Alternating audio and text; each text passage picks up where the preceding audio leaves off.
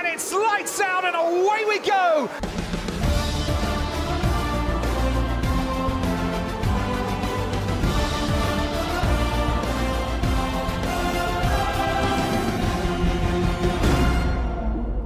Sejam bem-vindos mais uma vez ao Lights Out Podcast. Esta vez para continuar com esta série de episódios diários em fevereiro. Como sabem, estamos a falar da grelha de 2024, todos os pilotos, um episódio cada dia. E hoje é a vez de Valtteri Bottas, um piloto muito veterano, ele que agora está na Sauber Stake F1 e que até se fala na possibilidade de ele passar a formar parte da Mercedes em 2025, mas pronto, é conversa para mais tarde. Hoje vamos falar um bocadinho da, da trajetória dele, que não é pouca, vamos falar das curiosidades Vamos também falar de o que é que espera, o que é que se espera dele em 2024. Para fazer isto tudo, estou com o Bernardo. Como é que estás, Bernardo?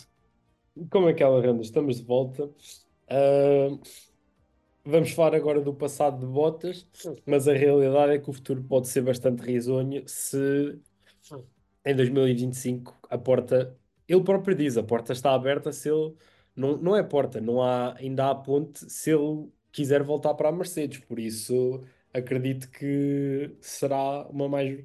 Poderá ser alguém a ter em conta para 2025 para ocupar o lugar de Hamilton.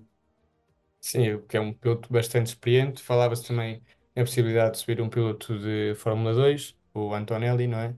É, isto seria tudo o contrário, mas pronto, Toto também disse que está disposto a arriscar e neste, nesta frase cabem muitos pilotos, cabe Alonso, cabe Albon, cabe uma infinidade de Eu pilotos. acho que, agora uma parte, eu acho que quando Toto disse que estava disposto a arriscar, era para o piloto de Fórmula 2 Kimi Antonelli.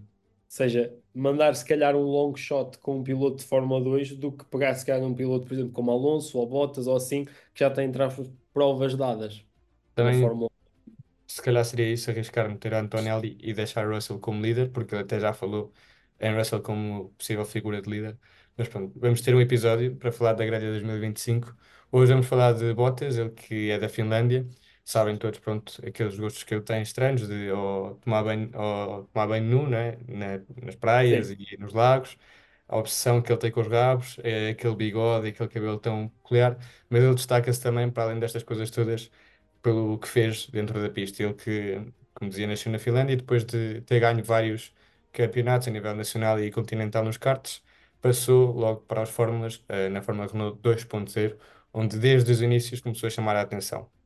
Logo no segundo ano, ele arrasou na Fórmula Renault 2.0 com 12 vitórias e das possíveis 14 corridas que houve, venceu com, é claro, esse campeonato com 3 pontos de vantagem sobre Ricciardo, portanto também temos aí um piloto que conhecemos atualmente e que também está na grelha, e também teve outros pilotos como Roberto Meri, Jean-Ric Hervé, Alberto Costa e o português António Félix da Costa. Portanto, ele que também teve com Félix da Costa nesta batalha dos Fórmula Renault. Em 2009, salta logo para a Fórmula 3, onde fica eh, terceiro no campeonato, logo por trás de Jules Bianchi.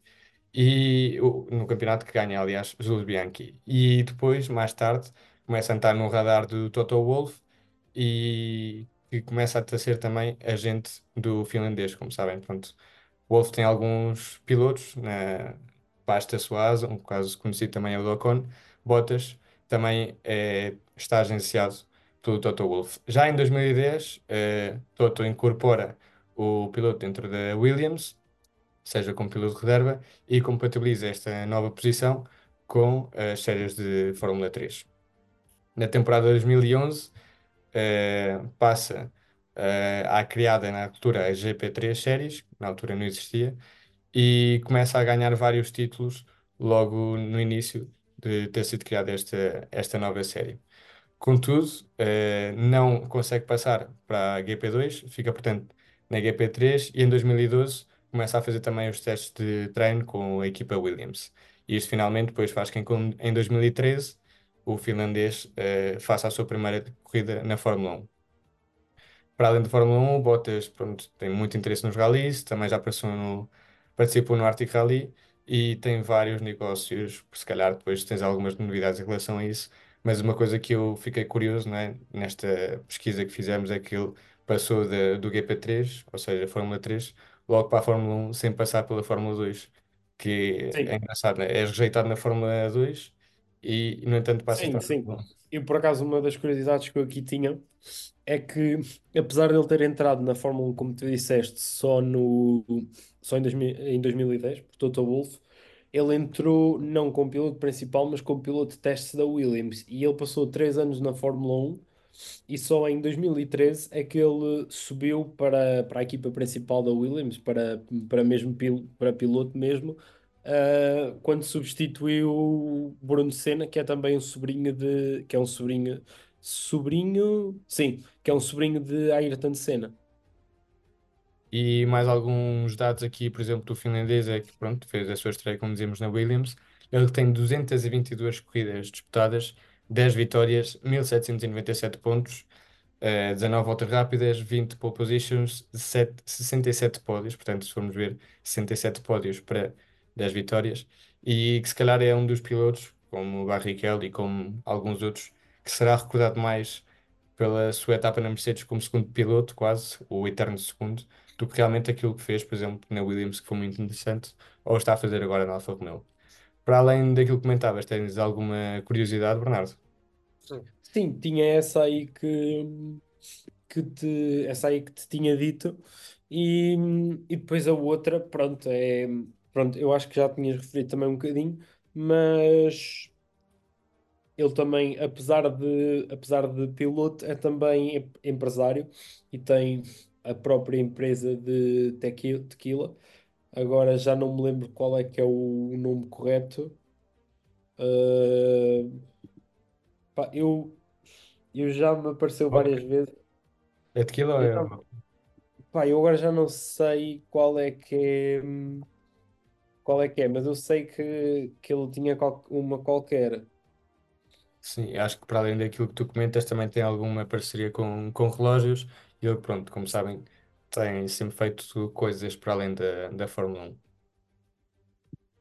Sim, ele é um piloto que é muito ativo, também é um, é um grande apaixonado pelo desporto, apaixonado pelo desporto, ou seja, também no próprio, nas próprias redes sociais se vê que o piloto faz muitas coisas mesmo relacionadas com ciclismo, a mulher é ciclista, faz muitas coisas relacionadas com ciclismo, ou seja, é um piloto que se mantém muito ativo mesmo na sua vida fora da, fora da Fórmula 1. E agora que falámos do passado e também falámos de algumas curiosidades, não vamos falar ainda do futuro, vamos falar assim do presente imediato ou do futuro mais próximo, que é esta época 2024, uma época em que uh, Sauber, Red, uh, Sauber Alfa Romeo foi meio absorvida ou criou-se esta nova equipa que é o Stake Formula 1, que já sabem as cores que tem. Também houve polémicas à volta desse patrocínio, como sabem, com com a Suíça e a questão dos casinos e as licenças, mas é um tema à parte, e espera-se que à partida este, este novo patrocínio, que traz consigo também dinheiro e financiamento, possa eh, servir para ter uma Alfa Romeo mais competitiva, ou ao menos é aquilo que se espera. O que é que tu esperas da Alfa Romeo e de Bottas para 2024? Este, este ano, sendo que exi- existiu uma nova injeção de dinheiro na Sauber, na Sauber, vou ficar assim, sendo que houve uma nova injeção de dinheiro na Sauber, acredito que possa ser e que possa dar mais, a equipa possa ter um novo fogo, não digo competir aos ma- ao mais alto nível, mas se calhar, por exemplo, que a equipa teve na temporada 2022, acredito que a equipa possa voltar a essa, possa voltar a esse auge. Eu acho que no mínimo, deveria dar um passo à frente em termos de performance, porque se já que houve este investimento, não é? Ao menos que seja por algum motivo. À partida deve ser assim. Eh, também é uma equipa que já está com o mesmo para há três anos, se não me engano, portanto já conhecem bem a equipa. É uma equipa Uhum. que tem, como falámos, pronto, esta injeção de dinheiro. E se, por exemplo, o ano passado tínhamos estavam aí por volta do 16º, 17º, 18º, às vezes até últimos, portanto, nessa luta com os As, por exemplo, acho Uhum. que este ano Bottas e um bocado também na linha que comentávamos com o Zu, devia estar a lutar pela 15ª, 14ª posição, assim como, por exemplo, o, vamos chamar Racing Bulls, não é? Mais um nome longo, vamos chamar aos Racing Bulls e outras equipas da, do metade da tabela, por exemplo, a Williams, que também apresentou recentemente o carro. Sim, acredito, acredito que a equipa possa estar mais competitiva este ano. Voltando um bocado atrás, já encontrei, tive tive agora aqui a fazer uma pesquisa rápida. ahm, a empresa que Bottas tem de jeans é a Oath Jean e também não sabia, ele tem uma própria empresa de, de cafés que, pá, que o nome é um bocado estranho, é Kai, Kahiwa Coffee Roasters, ou seja, o piloto que também é icónico também pelo por estar sempre a beber café e pelos seus memes relacionados a esta, esta área, acaba por ter também uma, uma empresa nesta mesma área. Voltando à parte esportiva, e se quiseres falando um bocadinho de 2025, achas que vai dar o salto, que pronto, eh, Bottas vai dar o salto à Mercedes? Achas que se vai manter na, na Sauber ou até pode vir a, sei lá, sair da Fórmula 1 e reformar-se? Imagina, reformar-se em 2025 para mim acho que está um bocadinho fora de questão. Acho que o piloto ainda vai continuar mais tempo. Agora, se calhar, na, imagina, na, não me acredito que Toto Wolff e que, pronto, os quadros diretivos da Mercedes ah, vão escolher, por exemplo, apesar de Bottas estar disposto e era muito bom para Bottas voltar à Mercedes, não acredito que isso vá acontecer.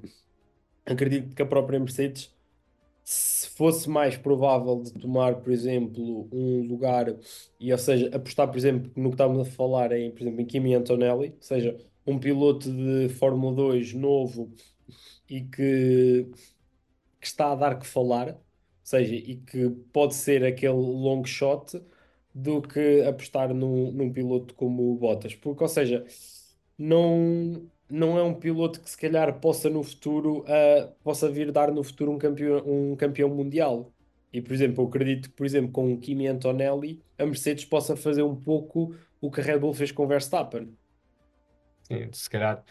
Eh, e até para trazer um piloto experiente, se calhar havia outros pilotos na grelha que poderiam ocupar essa posição, como é o caso de Alonso. Até porque em 2025, se calhar como já têm visto, a maioria dos pilotos acaba o contrato e a maioria Sim, fica é. livre.